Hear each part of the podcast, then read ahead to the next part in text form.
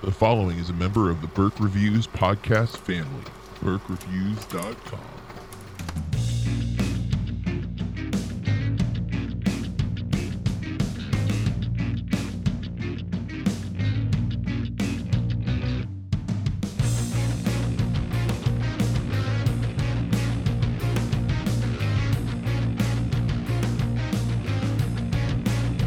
Hey everybody, welcome to Berk Reviews Movie Club. I'm John Berk, and with me, as always, Corey Starr. Hello, hello. And we are here this week uh, to talk about Mister Smith Goes to Washington, which is the first movie of our month of politically themed movies, and sorry for my ringtone, um, but we were uh, just talking, um, it's that time of year again, Corey, that wonderful, magical, marvelous time for movie lovers. What is that kind time, of bad, Corey? Kind of bad for us, too. Uh, Barnes and Noble is, is having their, is it biannual if it's twice a year? um, I, I think so. Criterion sale. Actually, where in- interesting nerdy English fact, uh, biannual could mean both twice a year or every other year. See, that's why I always get mixed up. Okay, so it is legit. It can be both. Okay. It can be both. Um, okay, so it's twice a year. I think the first time it's in July and the second time it's in November, and mm-hmm. it runs for... Uh, usually a month or a day or two longer. I think this one goes till yep. December second or third. And it should be noted, as Prime does, um, if you have Amazon Prime, you can get them for almost half off on Prime, but you get the Prime shipping. They're twenty-two dollars on Prime, um, where they're like twenty bucks usually at Barnes and Noble. But if you don't have free shipping at Barnes and Noble, or if you're but, only buying one. Yes, because if you buy two, if you spend thirty-five dollars or forty dollars, I think it's thirty-five dollars on Barnes and Noble, you get free shipping and handling. Mm-hmm. So it just depends on what you're what you're picking up. Um, if you're going to be dropping more than twenty, it is definitely worth it. Uh, and if you're not familiar with the Criterion Collection, Criterion is a distribution company that uh, they remaster the movies, and they usually get the best special features you could want as a movie lover. Um, they usually have mini documentaries or um, great interviews, additional things like that um, that you don't get with a normal Blu-ray or D V D. Uh, you're also pretty much guaranteed to get the best quality of the print that you can get. Um, that does not mean the movies are good, as Corey and I learned the hard way. Oh, no. Uh, um, it's going to haunt us forever. Yeah, but that's not to say, I mean, again, movies are subjective. So just because we didn't like a movie on Criterion doesn't mean it's a bad movie, although we have a hard time seeing it from another perspective there. Um, I, I, I've managed to block out the name of that movie. I just know, I know. Tim Roth and uh, Gary Oldman's like one of their first films, and it's not great. But, um, but I am Meantime. I am really excited about Meantime. That's it. I keep wanting to say Good Time, but that's a movie I did like with Robert Pattinson. Yes, it was very good. Um, but uh, The Magnificent Ambersons is coming out on Criterion this month, and you can pre-order it. Um, and I'm totally going to do that, I think, uh, for sure. At least that one. I might get to, I'm eyeballing a couple, um, but I'm really excited for January when Notorious comes out, but I might have to wait till July to buy it so I can get it at the half price, um, because I don't want to spend forty dollars on it. Uh, but, um, The Magnificent Ambersons, as I was saying uh, before we started recording to Corey, it has, you know, Citizen Kane movie. Um, we actually are getting the last Citizen Kane movie Uh, this year, uh, it's releasing this year. Um, I'm forgetting the name of it now. Something with the wind. Um, and it was a film that was not finished before he died, and they've they've edited it and pieced it together. So it's still going to be an unfinished Wellesian film, but that's it fits because Ambersons was manipulated by the studio, and so was uh, Touch of Evil. Um, you know, after Citizen Kane did uh, horrible at the box office when it came out, partly because of uh, the Ty- um, I'm going to forget his name, the uh, tycoon, the newspaper tycoon that Citizen Kane based, um, well, Orson Welles based uh, Charles Foster Kane on. Um, it's, it's right at the tip of my tongue. It starts with an H. Oh, man, I'm going to forget the name. But nonetheless, he, like, basically campaigned against Citizen Kane to make sure that it would fail. Um, and it did in the box office. Obviously, it's become uh, now regularly referred to as the greatest movie ever made. Um, but Orson Welles, the rest of his career was, you know, controlled by the studio because they gave him essentially carte blanche, like a, a brand new director. They're just like, hey, yeah, do whatever. And he did. And it cost a lot of money. It went way over budget. um, yeah, it was it was pretty crazy that he got the the freedom that he had for his first movie, and why we got such a great first movie. Um, but then again, you get some amazing stuff. Touch of Evil is still really good despite studio interference. And I've not seen The Magnificent Ambersons, but I the the history behind it is so so strong that I feel confident just buying it, especially on Criterion. So I think that's what I'm going to be purchasing this month, um, with the half off sale. But uh, I also got some other stuff because Target had a sale this week. Corey, did you see that? I did, and I was I was very good, and I reeled it in and bought zero. Oh, I bought three. Uh, they had uh, movies, games, and books, or buy two get one free. And um, I couldn't resist. I got Ant-Man and the Wasp, which is a movie I really, really liked this summer. Um, it's actually, I'm realizing I enjoy the Ant-Man movies, I think, the most out of the Marvel films because I love Paul Rudd so much and Michael Peña. Um, yes. And they just really make those movies enjoyable. But I also got um, Eighth Grade, which is a film that I loved very, very much. Um, we just talked uh, with Mike about it. Mike acknowledged he didn't love it as much as you and I did. Um, which was a little surprising, but, you know, it, not everyone's going to click with the movie. And then I got uh, Sorry to Bother You, which I loved a whole bunch. Um, so I couldn't resist getting those three movies, uh, and technically getting them at a discount because it was buy two, get one free. So, and all of them had digital copies, which I'm a big proponent for that. So, um, but that's uh, usually... we don't talk about what we've been buying. We talk about what we've been watching. So have you seen anything other than Mister Smith Goes to Washington this week, Corey? I went to a screening of Rocky Horror Picture Show. Oh. Was it uh, an interactive screening as well? Oh, yeah. Um, the only thing that we can't do, because it's in a historical theater, is, like, obviously no hot dogs and no... Uh, water guns. And I mean, uh, I don't, even the live production we went to didn't have the hot dogs, and that's fine because I don't want to be hit with a hot dog. Oh, everybody, you know? Everybody so, wants to be hit by a hot dog. Because they Corey. Just throw them, you know? Um, yeah, and even some people take like whole rolls of toilet paper, and I just imagine somebody getting a head concussion. Oh, jeez. Something. But it was really fun, and I was still, you know, dumping, you know, rice out of my shoes a day later, and it's all good. Well, I, um, is that all? Is that the only thing you've watched? That's the only thing I can think of. Well, um, I, I didn't watch, uh, I still have not watched Rocky Horror Picture Show, John. But my daughter has now watched it, not once, but twice. Um, the original, the only one that matters, right? The, yes, yeah, uh, the Tim Curry okay. original, um, and apparently she, she watched it by herself, and I didn't, like, realize she had watched it, or I would have watched it with her. Um, but she's like that. She likes to hide in her room and watch things without telling people. And um, she really liked it so much so that uh, Thursday night my wife had to work far away, and I had uh, I have I teach night classes at our local college um, at on Tuesdays and Thursdays. So she was going to be alone um, basically until I got off of that job. So her friend came over, and they uh, they were going to watch a movie. And she convinced her friend to watch Rocky Horror Picture Show. So for her second time, her friend's first time, and they both really liked that a lot. So um, I need to watch it. That makes it. me so happy. You need to get that girl to a screening next year. Ooh, that seems overwhelming to me. But um, why? It's so fun. Yeah, well, you know, it's Polk County here, Corey. Uh, some people uh, go a little crazy. Well, um, I feel like the crowds in Boise are the worst that I've been in, so... Got it. Got it. Well, I don't know, uh... I know they do it at the Polk Theater, but it sells out pretty quickly. Um, mm-hmm. All right, so I've seen a, quite a bit this week, but partly because I've been showing movies to my students this week as well, so I count those, um, even though I, and I, some of them I watch technically twice because uh, I have two classes oh. of the same subject. But um, I watched The Hate U Give, uh, which is the movie about the um, a, a young black man is killed by a, a young unarmed black man is killed by a white police officer. Um, and the aftermath uh, centered around a character named Starr, Corey, something you might be able to relate to. Um, and it is with two R's, actually, I think. Um, yes, it is. Uh, that's her first name, not her last. But um, I I really, really liked that movie. It connected with me on a lo- in a lot of ways. I especially loved the performance. Um, both of the lead character, whose name I always butcher, because Amandla, because uh, it has an L A at the end of it.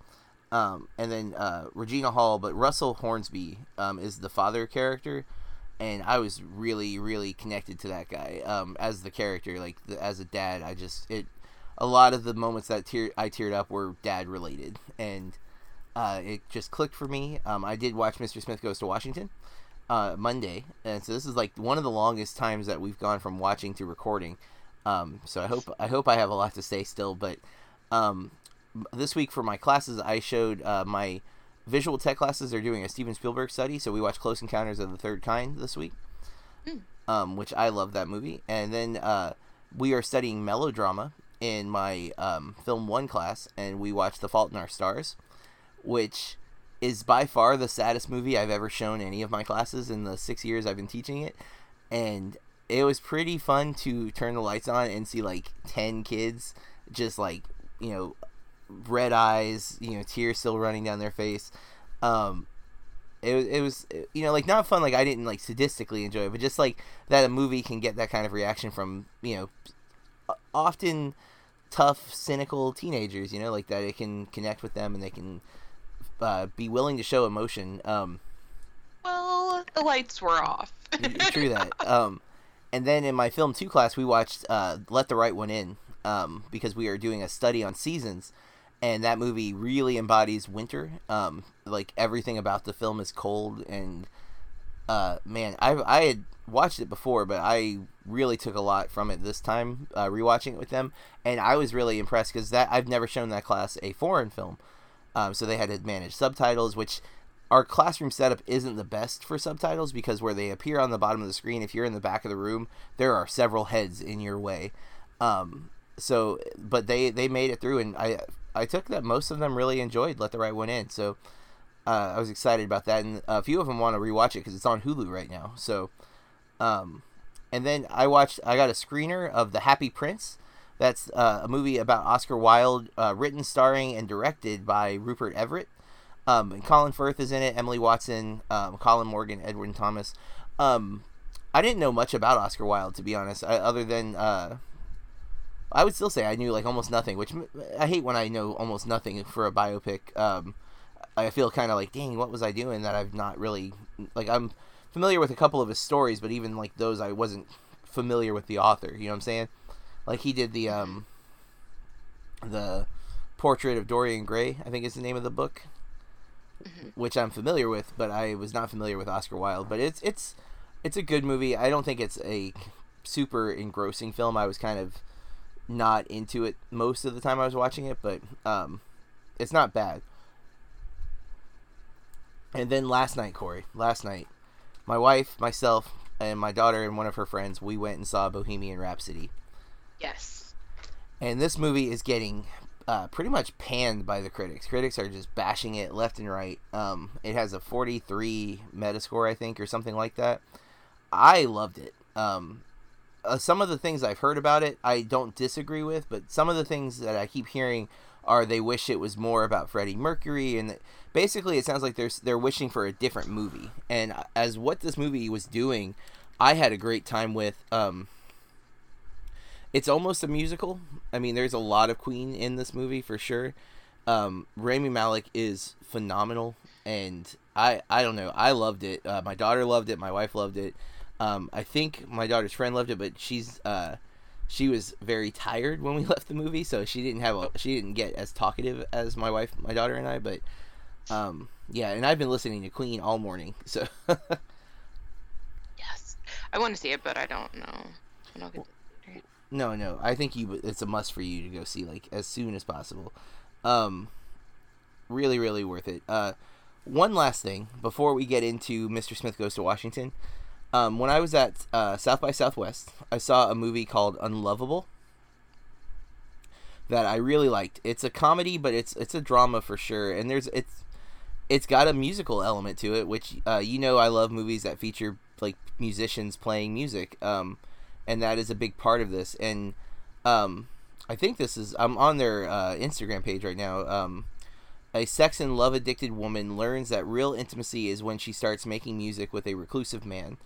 Um, it is now available on digital. It's playing in some theaters, but very, very, very few um, across the country, like one one city in every state kind of thing. But um, I really enjoyed this movie. Uh, it's not exploitative at all. In fact, it's based on a true story. The lead actress is, um, it's her story, like oh. it's uh, that that's being told, and it's a female director. So it's not like you hear a movie about a woman with a sex addiction, and it almost sounds like this is a male fantasy, like oh, it's going to be a bunch of sex.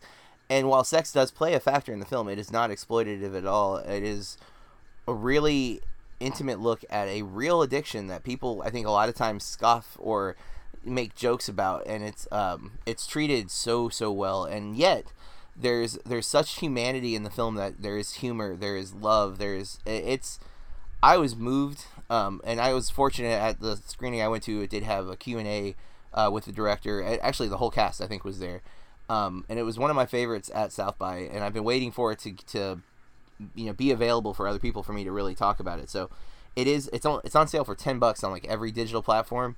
Um, I highly recommend, uh, it, you can, I think you can even rent it on those digital platforms. So if you're not willing to take my word for it, um, or if the, you're like apprehensive because it's an indie, it's an indie film. Um, I, I just, I thought it was amazing. And, um, I believe, I don't want to uh, misquote Big Tuna, but he got to see this uh, f- a few weeks ago, and he also said it was really good. I don't remember exactly how much he loved it, but um, yeah, I want to. I really want to push that out there. Um, if you're willing to give it a chance, check out Unlovable. Again, it's on every digital platform. I saw it on Vudu and iTunes, so I'm assuming it's on Amazon, but uh, definitely worth a watch um, if you're looking for something to uh, check out this weekend. All right, um, with that, Corey, we're going to get into our initial thoughts on Mister Smith Goes to Washington, as well as what we normally do is we give the statistics and that kind of thing about the film. Um, our theme for the month of November is political movies because, you know, we want people to get out and vote, and we want to be better at our own voting choices and things like that. And so why not dive into uh, the political film genre? Um, so Mister Smith Goes to Washington Uh, is one the first film on that theme, and it's from nineteen thirty-nine. Stars a very young James Stewart, uh, Jean Arthur, Claude Rains, um, Edward Arnold, uh, Guy Kibbe, Thomas Mitchell, Eugene Pallett, and Beulah Bond, uh, Bondi, excuse me. And uh, it's directed by Frank Capra, who had worked with James Stewart another time in one of my favorite movies, It's a Wonderful Life, um, in nineteen forty-six. So I... Uh, had been meaning to get to this film for quite a while. It is on the top one hundred A F I. Um, it has a seventy-three Metascore, eight point two IMDb user score, and I'm going to pull up what number on the A F I list it was. But, um, Corey, why don't you start? Uh, what were your initial thoughts of Mister Smith Goes to Washington? I had to watch the first hour twice. um, I didn't realize how tired I was. Oh. So that's my commitment. Um, I... really enjoyed it, and I want to see more uh James Stewart movies. We watched It's a Wonderful Life last year. Was I that believe. Your first time seeing it? Yeah. Oh man, yeah. I, I think we, I definitely think we did because it's one of my favorite movies, um, like ever. I always, always watch it at Christmas time. I just absolutely love it. Because Sean likes to cry. Um, I didn't know anything really about this movie. Mm-hmm. I went in blind, so pleasantly surprised. Okay. I don't. I mean, um, I I would say uh, it starts a little slow, but it builds and builds and builds to a um powerful ending. Um, it's number twenty-nine on the A F I Ooh. Top one hundred list. So, um, what's number one? Is it Citizen Kane? Oh yeah. Okay. Yeah. So the in fact, just in case you're not familiar with A F I, first of all, it's one of many, many, many lists that attempt to uh, say the best movies are these, and the A F I has very strict criteria. I believe one of those criteria being it has to be an American film, um, hence the American Film Institute. That's what A F I stands for.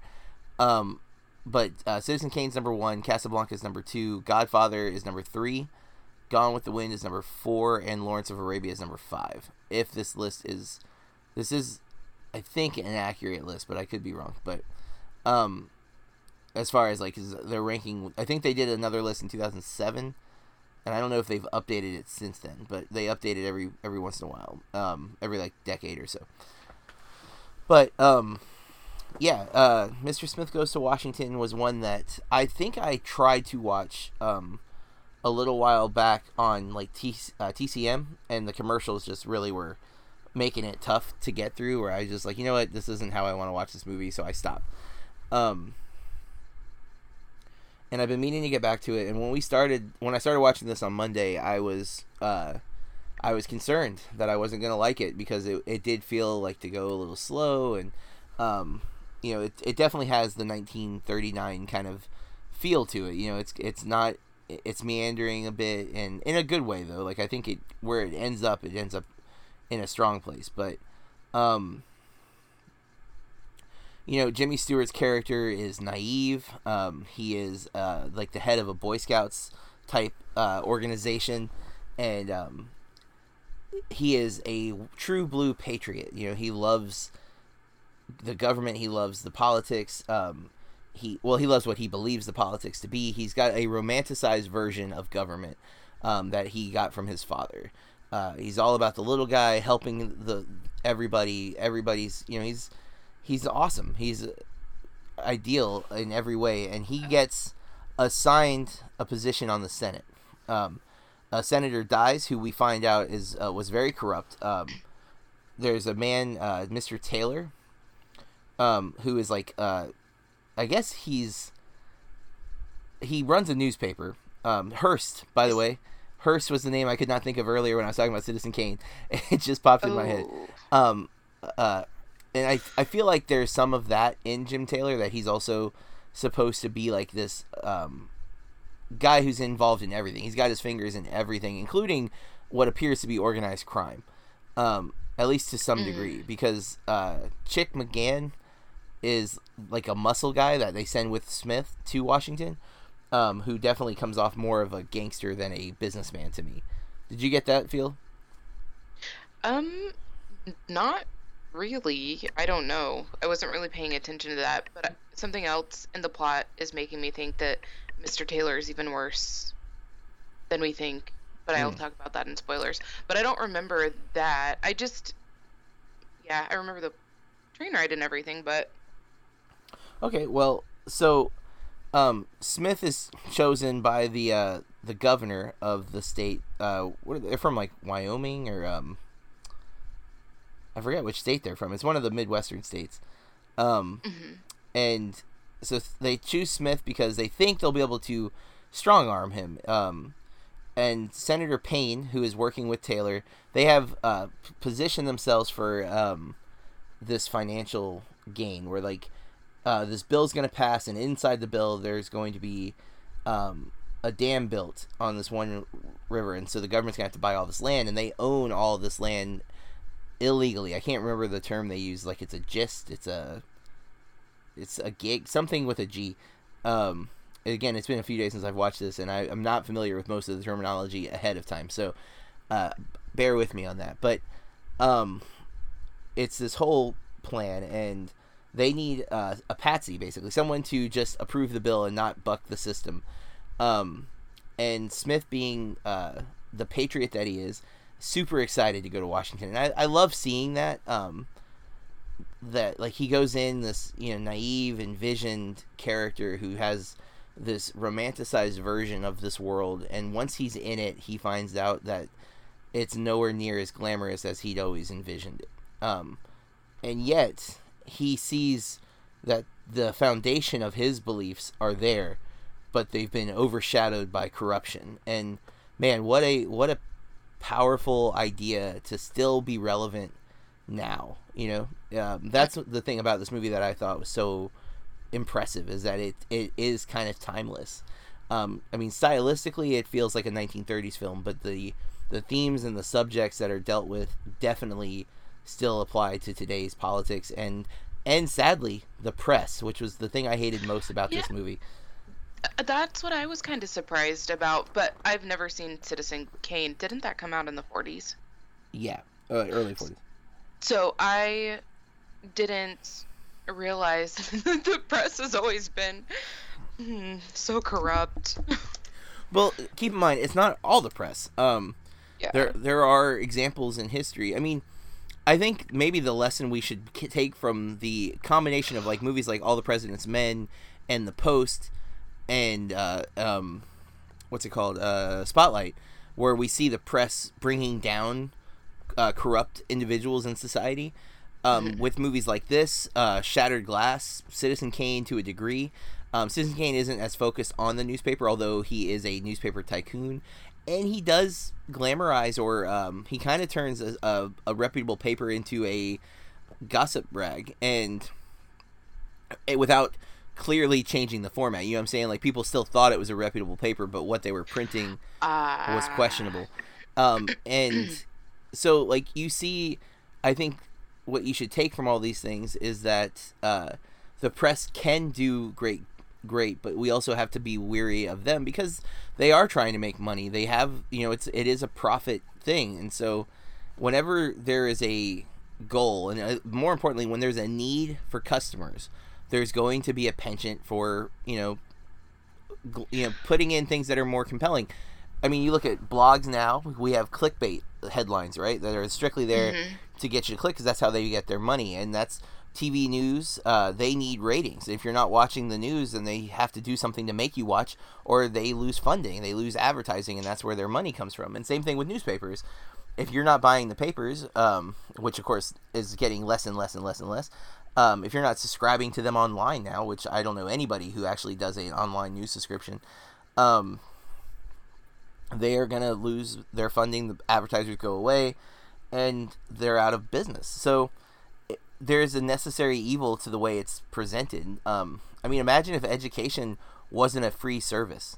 Like, if it wasn't government funded, like, we would be doing all sorts of crazy stuff. Like, schools would have, like, we have the best playground in all the land, and, you know, we have the we have a Chef Gordon Ramsay at our cafeteria. Like, you would have schools, like, competing like that, and you'd see that in the private school sector.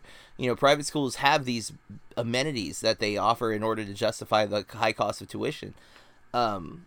So newspapers being a for-profit industry, and the news in general, is a problem, because people are going to be capable of corruption.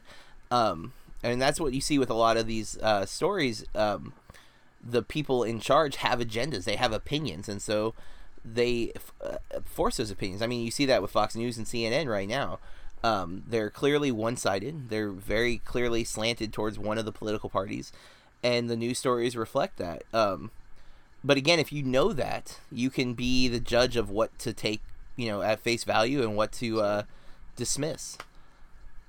Mm-hmm. And we have to also, of course, remember, too, while, yes, sometimes news reporters are after a specific uh, individual, those politicians also have agendas. They also have people they're trying to please, and they're trying to, I mean, that's how they keep their job. They have to make people happy, quote unquote. Um, That's why I say that we have term limits for everybody. yeah, yeah, lifetime, Eight lifelong years. Senators is a concern, um, and that's, you know, uh, you see that in this movie too. I think you see that uh, the problem with having these long-running uh, senators is it's almost like they are just taken at at what they say to be true because of their longevity, as if that was like a sign of their quality, you know. Mm-hmm. Um. I, I was really impressed with this film, and the last sequence is iconic, um, and I, I don't know, I guess it's, we should go into spoilers uh, before we talk about it, just to make sure. Um, if you have not seen Mister Smith Go to Washington, um, it is available to purchase digitally. It was not available to stream on any service uh, for free that I saw. Um, it might have been on Filmstruck at some time, but Filmstruck is dying, so it will no longer be uh, available there. Um, so in that case, Corey? Guys, we're going to talk about this movie in great detail from here on out. Spoilers, you've been warned.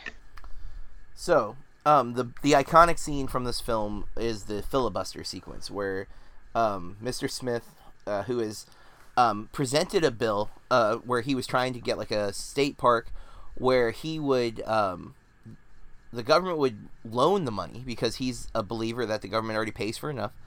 Um, again, because he's this idealistic, great American in every way. Um, so they would loan the money. He would establish this park for uh, for the young Boy Scouts. Um, and unfortunately for him, he picked the spot of land that was a part of the dam building on the other bill. And so he becomes the enemy to Payne and Taylor. Um, and when he refuses, uh, Payne and Taylor throw him under the bus and make him look like a liar and a cheat, and that he was the one grifting. I think that was the word, maybe? Oh. Grift? I think that's what they said. Um, and that he uh, was the one who owned that land, and they have people saying that, and they have evidence, and forward, it's just, it's crazy the amount of uh, pull Taylor has, because he totally makes him look like a liar. I was and, kind of wondering about how they had that set up, too, because they had documents and all kinds of things showing that he owned the land. It's because Taylor, I think, owns everybody that's worth owning in that st- uh, in that state. I think literally everybody works for him in some capacity. Um, and if they don't work for them, he's willing to pay them enough to make them work for him. You know what I mean? Like, people were unwilling to talk out against Taylor. Um, and Hugh Smith, you know, they didn't care if he died, if he was buried by this, because Taylor would bury everybody in his way. Um, because Taylor put everything he, of his name and reputation in this bill, that if, if it got out that he had been uh, the one manipulating things, that it would have ruined him. So he's not going to let that happen. And man, it, it gets pretty dark in some places. Like, I feel awful for Smith. Um, but, I go ahead. Oh, well, I was going to say something. I was going to go on a tangent, so I, I think maybe you should go. I just loved his character, oh, and yeah. that even when everything is so stacked against him, he doesn't forgo, he doesn't like let go of his ideals or what he thinks is right. No, if anything, he turn he sours, um, and he's so shocked at what he's always loved and upheld as this um, privileged place is so corrupted and tarnished, and yet, thanks to uh, the monuments, like Abraham Lincoln, Washington Monument, he's able to still see, like, it's still here. It's just been covered by, by you know, dark shadows. Um, I loved Saunders, which is uh, played by Jean Arthur. Um, there's the love story that develops between the two of them is so great. And the part when she sends him the note down and it says, yeah. uh, he says, I love you. And he's right. Like, I teared up, like, so hard because I thought she was so great. Um, and uh, go ahead. There was such a change in her character too. Mm-hmm. At um, the beginning, she I felt like, why wasn't she telling him that the whole reason they were setting him up with was it Taylor? Whose daughter was that? Was it Taylor's daughter? No, it was uh, Payne's daughter, I think. Payne. Um, okay. Yes, yes, you're right. Suzanne Payne. Yeah. Um, why didn't she tell him why they were really doing that? Because she knew. Yeah. Um, and she knew about the plot of land that the dam was going on, and she didn't tell him. Well, she was she's part of the corrupt system. Um, that's one of the things I love about her character is she at first is completely uh, cynical and kind of almost spiteful um, at the world, and that's Smith shocks her because he's so naive and he's so innocent. Um, it reminds her, I think, of herself when she first got there, but she's now grizzled and and you know bitter towards everything. Um, and she's just she's become a part of the, the the system, like this corruption and whatnot. It's all about the money and what you can do for yourself, and how you know staying quiet here can get you another job or another position. Yeah, and she's promised one if um, I forget what position he's going after. I think it's Payne. Yeah, I think gets I think Payne's going to end up in a national, like maybe going for the president. It doesn't they don't say president. But I think that's the next step for him is to go for like the presidency and getting in, at the very least, going for the, the nomination for the, um, what do you call it? The uh, party, like the party oh. nomination. Mm-hmm. Um. So, I don't know. I didn't like her at the beginning, but no, I mean, and I don't know that you're supposed to at the beginning, but mm-hmm. by the end, I loved her so much. I thought her performance was so strong, um, and I totally. I love that um, Smith never even looks at her as a potential mate, and not because she's not like gorgeous or anything like that, but because I think he respects her. Like, it's almost at the time it's kind of progressive because like technically he's her boss, and we see how, like you know a lot of other people treat her like she's just you know eye candy, but she's she's the powerhouse in that office. She's the one who knows everything. She's the one who is familiar with government. And while there is a level of disrespect that she's not in that position, like she's not the senator, um, she's given a lot of, of strength in this movie. Now, unfortunately, I think maybe having her fall in love with Smith is a little, like, you know, making her a girl, like, you know, like the traditional, like, damsel to be won kind of thing. But I still think she's a powerful female character for nineteen thirty-nine, and she plays that role so, so well. Um, I feel like working in government at all at that time. Um, yeah. But I don't know. Sometimes I can totally understand, you know, the tropes and stuff in film, but also I can totally see falling in love with someone who you work with so closely all the time. Um, you know, so I don't feel like it should necessarily mm. always be written off.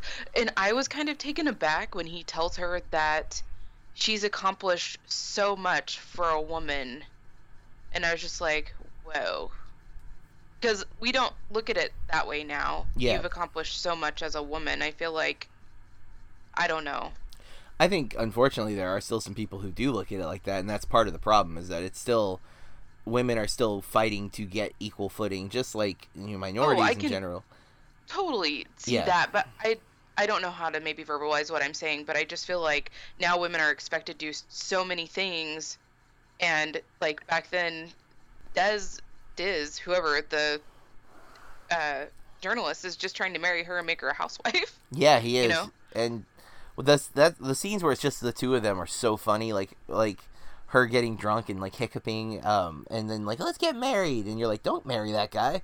But, like, it's played more for comedy, but in a, you know, I, not, like, in a mocking way. It's not mocking her, but, like, just the sequences are kind of comical. And even their interactions throughout the film are pretty funny. Um, I, the reporters, though, oh, they are so awful. Um, how they immediately twist uh, Mister Smith when, when they interview him, and they start putting in the paper all these awful things. Page. Yeah, and then he goes around punching all the reporters. I loved it. that I mean... Oh, man. I don't know if Kevin Smith pulled that idea for Jay and Silent Bob Strike Back, but um, there's a sequence in Jay and Silent Bob Strike Back where the, uh, there's a movie being made about Jay and Silent Bob in the movie Jay and Silent Bob Strike Back. It's meta in that way. And um, the internet's just starting, and they, they're they're introduced to message boards, and people are just, like, bashing their their script and, like, talking crap about the characters Jay and Silent Bob. And so they go around and, like, they beat up people who posted on the forums, and oh, it reminded me of Smith going around and beating up the reporters. I don't know if that was an influ- influence or not, but it definitely seems possible, uh, given the nature of this film, and then, you know, um, its status in the uh, film history. But um, James Stewart, uh, I am I'm a huge fan. The Rear Window, Vertigo are two of my favorite films, and then um, It's a Wonderful Life is easily in my it's easily my favorite Christmas movie, but it's in my top it's in my top fifty movies, period. Like, I love It's a Wonderful Life. I, I take so much joy in that film, in that performance, um, and hope. Like, it is sad. Like, I do cry in, in It's a Wonderful Life, but I cry tears of joy. Um, and that idea of of learning to appreciate what you have and the value of family, and it, it's just it's such a great film. So Frank Capra and Stewart working together for this movie, I feel like there's a similar theme there, that there is, um, even with when everything's against him, like you said, he doesn't he doesn't cave. Uh, he's so strong, and it finally beats him, like where he passes out at the end of the filibuster. But he'd been talking for like twenty-four hours, and um, I have so many questions. How do you not go to the bathroom for that long? That's the best question, because he has a lot of liquid. Um, yeah, I have no idea. It was twenty-four hours, and I, you know, I just couldn't do it. But also, I just liked seeing, like, so many of the movie characters come over to, like, Smith's side, too. Like, the Page Boys. Like, mm-hmm. At first, they seem to think that he's kind of a joke. And, oh, I can't believe he's doing this right now. And, you know. Well, I, I love that first scene when he goes to the Senate. Mm-hmm. And the, the Page Boy, like, kind of walks him through everything. Because it's for us, too, because, like, I don't know what all those yeah. places are, but it's also for him, and, like, the way the Page Boy, like, takes to him immediately, just, like, you're, a, you seem like a different person. You don't seem like the other senators. Like, you seem like you care about this. So I'm going to take the time to introduce you to the world. And I, I don't know, like, throughout the film, the page boys are really powerful, too. And then um, even the the governor, the when the kids are pressuring him to take Smith to as the senator, mm-hmm. it cracked me up with how the kids were talking to the dad. And, like, there's so many kids. He has, like, eight kids. You know? Um, yeah, I just thought it was really funny. Um, because I like that, you know, as a teacher, um, you know, I put a lot of time in with my students, and like seeing that kind of connection that he has with the Boy Scouts and basically the youth of his state, you know, like they all like idolize him, and he looks for no recognition. He just, he does it because it's the right thing. It's the future, you know, it's, these kids are going to be the next lawmakers, the next, you know, inventors, the next business people. They are where everything lies, and he invests so much in them. And it's, it's, again, I think that's a really positive message for now that we need to be, you know, repurposing. Like, we keep cutting money from education where we should be um, trying to build the, the system so that the kids are better prepared for reality. And, um, you know. This is America. Yeah. Childish Gambino. Um, what? Childish Gambino. That's what I just um, said. Yeah. I don't know. And also, he's not just concerned with the youth of his state. He wants to like bus, you know, boys mm. in from all over, and he says all races, all classes. Yes, I love that so much. That in nineteen thirty-nine, nineteen thirty-nine, yeah, this hero character is not. He's not. I want to train white boys. He's like, no, I want this camp to be for everybody. And I, oh man, that was so powerful. Like, and it's it's so subtle in a way too. Like, because he says it, but he doesn't say it in this like. He doesn't have a political agenda. He's not doing it to like rub, you know, pe- make people mad or to get votes. He's doing it because he means it. He he wants everybody to have this opportunity, and I think that's.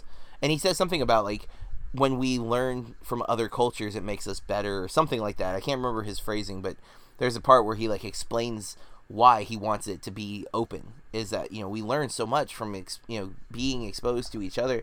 I I was just. really really impressed with that little sentiment in, in this movie. Um again, why I think it holds up so so well uh after all these years, uh even though I think there was one little racial slur, uh not that Smith says, but one of the other characters says something about um colors or something like that. um I think, maybe I'm wrong, but I feel like that happened uh like maybe when he with with one of the the bad guys, one of Taylor's people. But um yeah, I, I really actually ended up enjoying this movie a whole lot.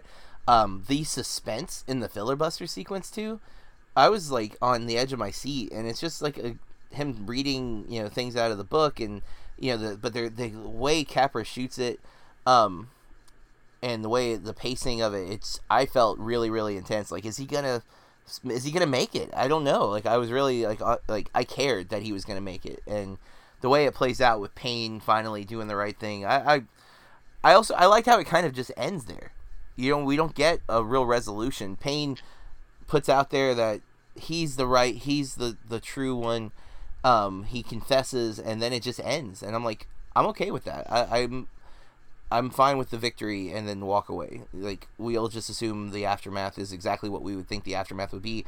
Taylor will be arrested. He'll have to resign. Smith will get to retain his position. You know, um. I, I don't know. I, what did you think about that?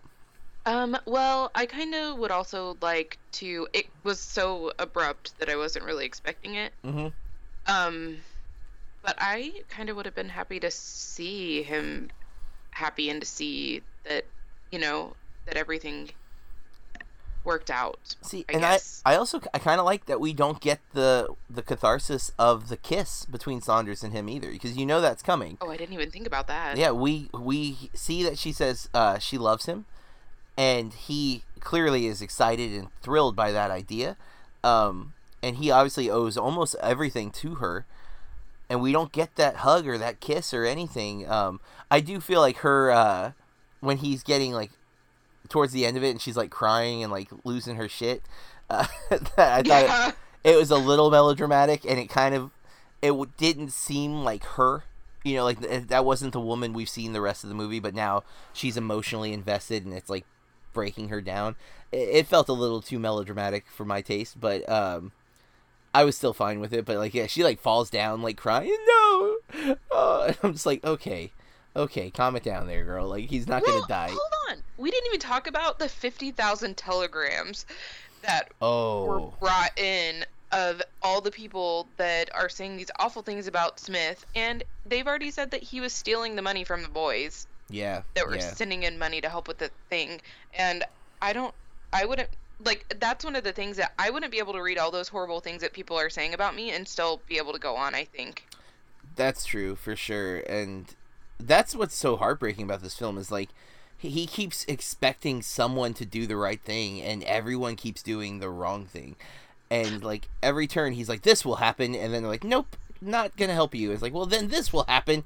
Nope, not gonna help and- you. And it's like, God...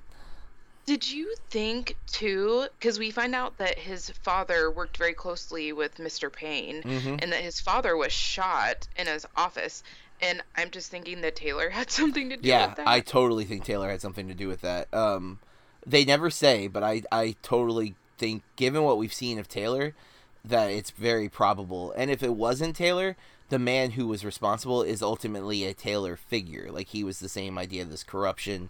Um, who, you know, was not going to let some little guy who had this uh, big conscience stand in his way kind of thing, you know, like, no way are you going to stop me from doing what I want to do. Um, yeah, I, I totally thought that as well.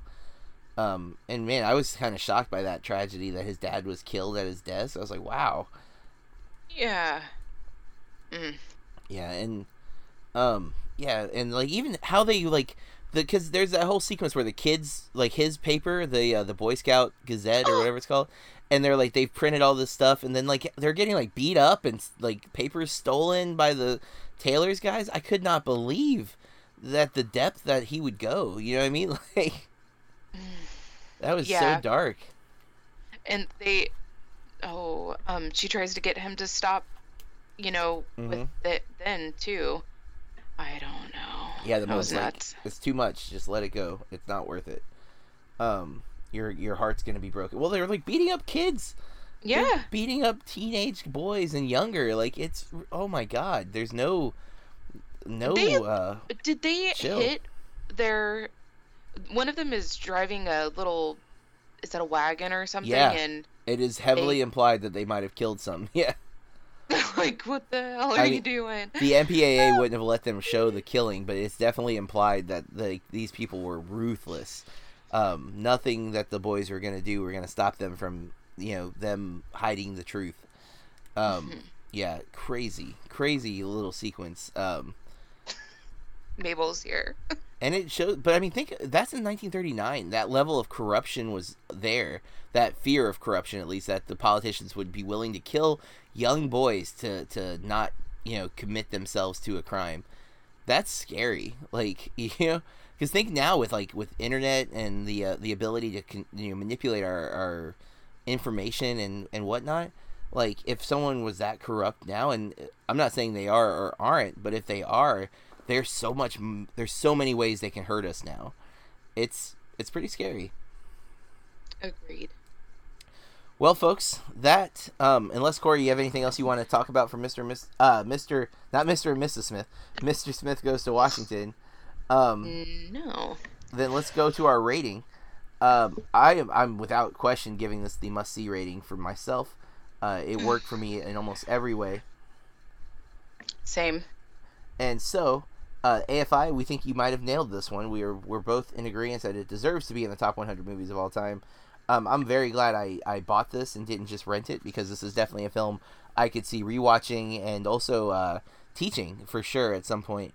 Um, it's very progressive. I do like the way that it is. Uh, it is a talking movie. Like there's a lot of dialogue, yet it's it still captures a lot of the tension and stuff.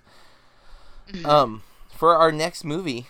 Uh, In our political agenda, Corey selected uh, a Stanley Kubrick film. You want to, you know, the full name, Corey? Um, Doctor Strangelove and How I Learned to Stop Something, the Atomic Bomb. Oh, so close. Uh, Doctor Strangelove or colon How I Learned to Stop Worrying and Love the Bomb. Um, Perfect. Very close though. Very close. Uh, stars Peter Sellers, George C. Scott, Sterling Hayden, Keenan Wynn, Slim Pickens. That is his name. Peter Bull. James Earl Jones in a very small role but important role.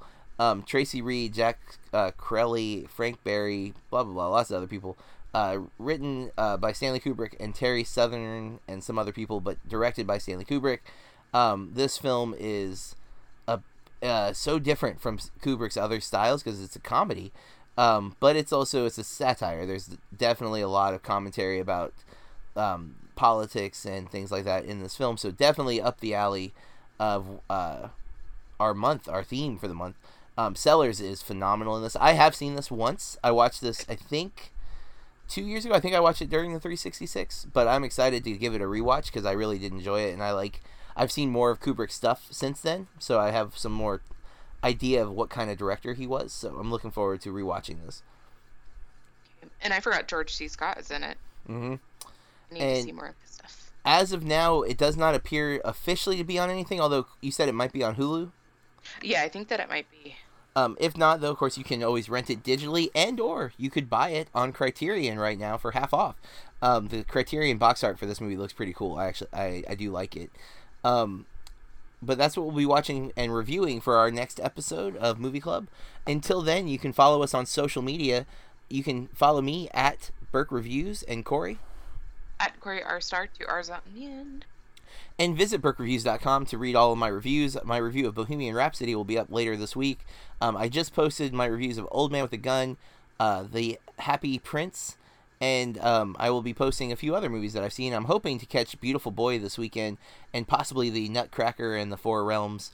Um, Suspiria, unfortunately, is not playing near me, and I don't think I'm going to get to see it this weekend, but uh, I've heard mixed things about Suspiria, um, the, the remake. Corey, uh, I know we didn't like the original, which we are no. in the minority of. Um, Big Tuna is a big fan of the original film. Hated, hated the new one. Uh, he gave it the avoid like the plague rating on our scale.